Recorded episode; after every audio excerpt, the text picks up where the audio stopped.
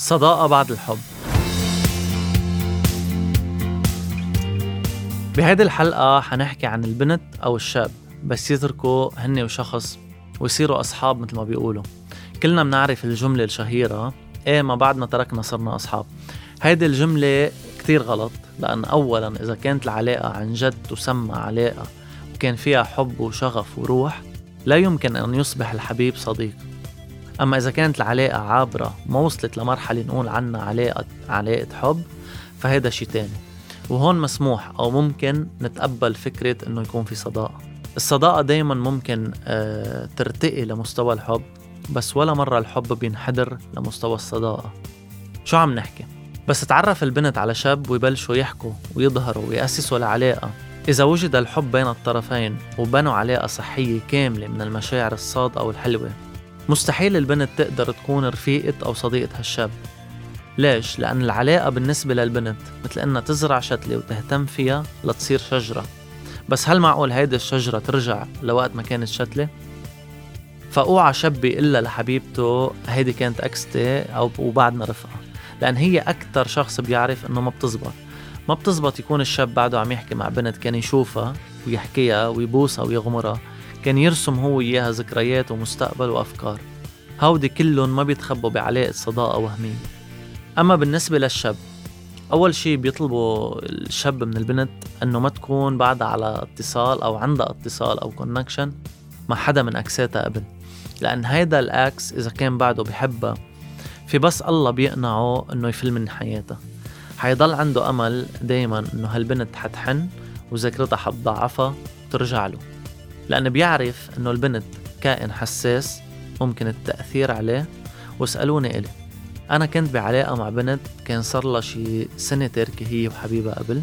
للأسف كانت آه بعد ما قطعت الاتصال لأن ما بدها تأذيه وإنه على أساس هو رفيق حفاظا على العشرة.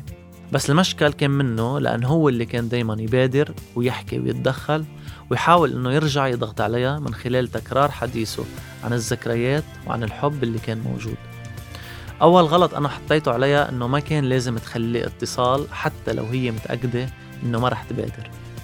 وتاني غلط هو بس ما خبرتني عن هيدا الإزعاج اللي كانت عم تتعرض له. بحجة آه إنه ما بدها إيانا نتقاتل وما بدها تخسرني. هيدا عدم التواصل وغياب الشفافية آه منن خطوة لقدام بالعكس. حتى لو الصراحة بدها تعمل مشكل بينحل أحلى من الغموض اللي بيعمل مشكل ما إله حل. فالأسباب اللي بتخلي الشخص آه، يطلب صداقة بعد حب حنبلش فيها أولا آه، أول سبب إنه الشخص اللي بده صداقة بعد ما اقتنع بفكرة وداع الشريك وخروجه من حياته الشخصية واليومية. فهو بده يضل يحكي كل يوم ويكون قريب ما يبعد ما يضل ما يتغير عليه آه، المسار اللي كان عايش اللي كان عايش فيه. تاني سبب هو الخوف من التغير. التغير اللي بده يصير معه فجأة. وهذا التغير يمكن يسبب له عقدة وأزمة نفسية. ثالث سبب إنه هذا الشخص حيضل متمسك بشعرة أمل إنه الشريك يرجع له إذا ضل عم يحاول ويفرج الشريك إنه هو مش قادر يعيش من دونه. فالأفضل بعد كل هودي الأسباب و...